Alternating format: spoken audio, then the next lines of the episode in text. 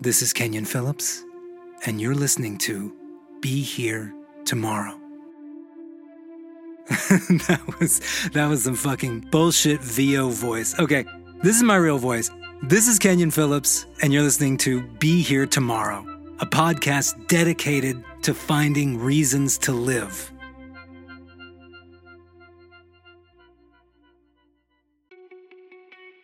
The holidays just keep coming, don't they?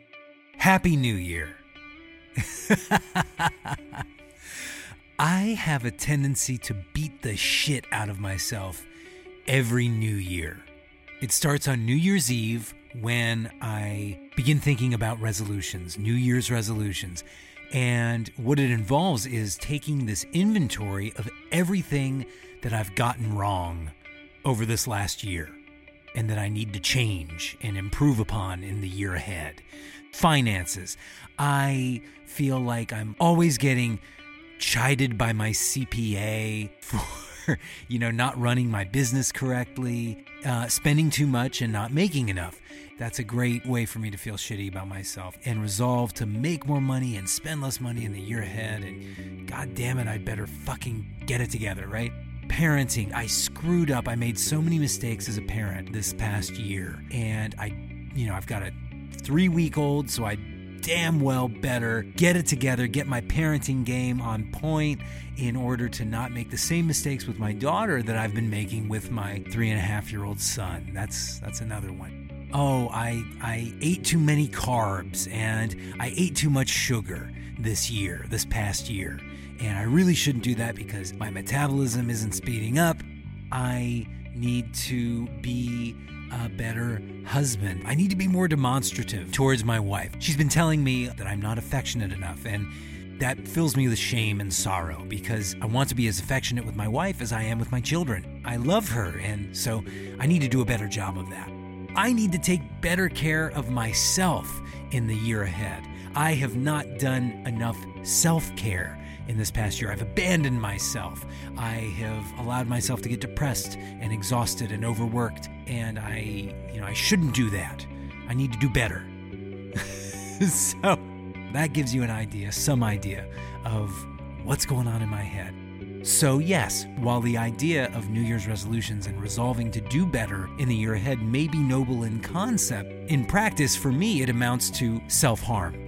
So, this year, I thought I would try making a list of everything I got right. So, what did I get right? I had another child. I was able to support my wife through her pregnancy and through the birth and through the first three weeks so far of my daughter's new life. I was a good dad. I made a lifestyle change a few months ago where I decided to be more available to my three and a half year old son and be there for him and not work as much and play and be emotionally available for him. And that was right. That was the right thing to do. That was a good thing. That was something I got right. I worked my ass off and I made money and I was able to support my family. That's good. I got other things right too. I helped get my brother into rehab when he was hitting a real bottom in terms of his addiction. And even when he was in jail, I helped work behind the scenes to get him out of jail and into a rehab, which absolutely saved his life. That was a good thing. Speaking of rehab, I was able to ask for help and go to a rehab myself when I was struggling with burnout and suicidal ideation and depression and anxiety.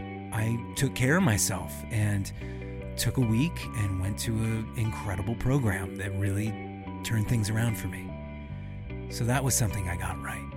I left a work situation that felt toxic and all consuming. And what did that do? That opened up my life and made another opportunity available that will, I believe, feed my soul and my heart and inspire me and make the world a better place and be, hopefully, a viable source of income. And I found somebody incredible to do that with.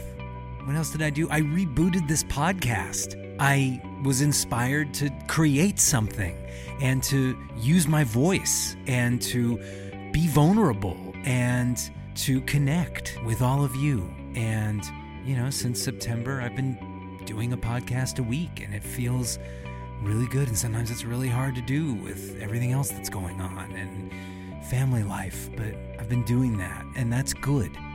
That's a good thing. That's something I got right. I joined a men's group for survivors of sexual abuse.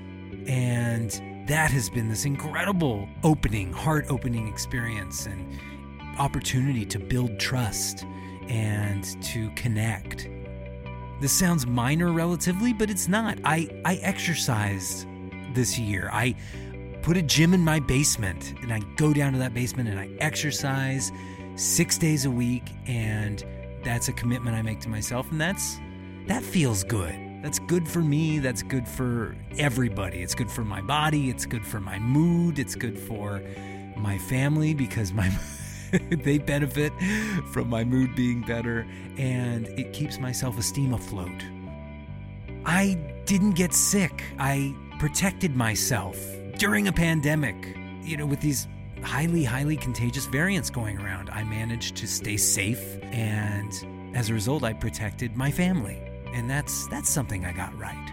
So when I reframed my year-end inventory around everything I got right instead of everything I got wrong, a new resolution emerged. I resolve that in 2022 I am going to make a fuckload of mistakes. Honest ones and dishonest ones. Because no matter how many resolutions I make to try and improve, I'm, I'm going to make mistakes. And the truth is, I've learned so much from my mistakes, I think I'll make a few more. I've learned some great lessons from making mistakes, like use condoms. I have such a wonderful collection of STDs as a result of not using condoms. So that was a great lesson to learn from my mistakes. And thank God I'm alive, you know, really. Um, another great lesson I learned from making the mistake of working too hard and not sleeping and not eating uh, is that I will get terribly, terribly depressed and have terrible anxiety and become ill tempered and ultimately suicidal. So that was a great mistake to learn from. I learned that I have to take better care of myself if I want to survive. I learned from cheating on virtually all of my significant others that cheating, lying, betrayal, is really bad for relationships. And it's really bad for me in that the guilt that I feel and the shame that I feel, I use that to beat myself up even more than I'm already beating myself up. And I also learned that it feels really shitty to hurt people that I care about and that I love and that I'm dating. That's a mistake I don't want to keep making and that I have not made in my marriage.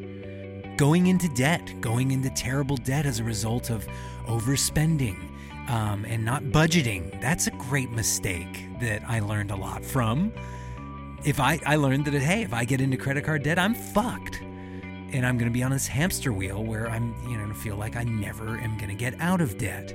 So um, that was a that was a valuable mistake. Oh, not filing my taxes one year because I felt like I didn't have enough money to pay my taxes, so I just didn't file. And then the following year, when I did file, guess what? I had so many thousands of dollars racked up in penalties that I learned, again, a very valuable lesson. I need to file my taxes every year. So, yes, making mistakes, I think that's a pretty safe New Year's resolution to make. I resolve to make mistakes in the new year because you know what? It's an inevitability. Nobody expects me to be perfect except for me. My wife doesn't need me to be perfect. My children don't expect me to be perfect. My clients don't expect me to be perfect.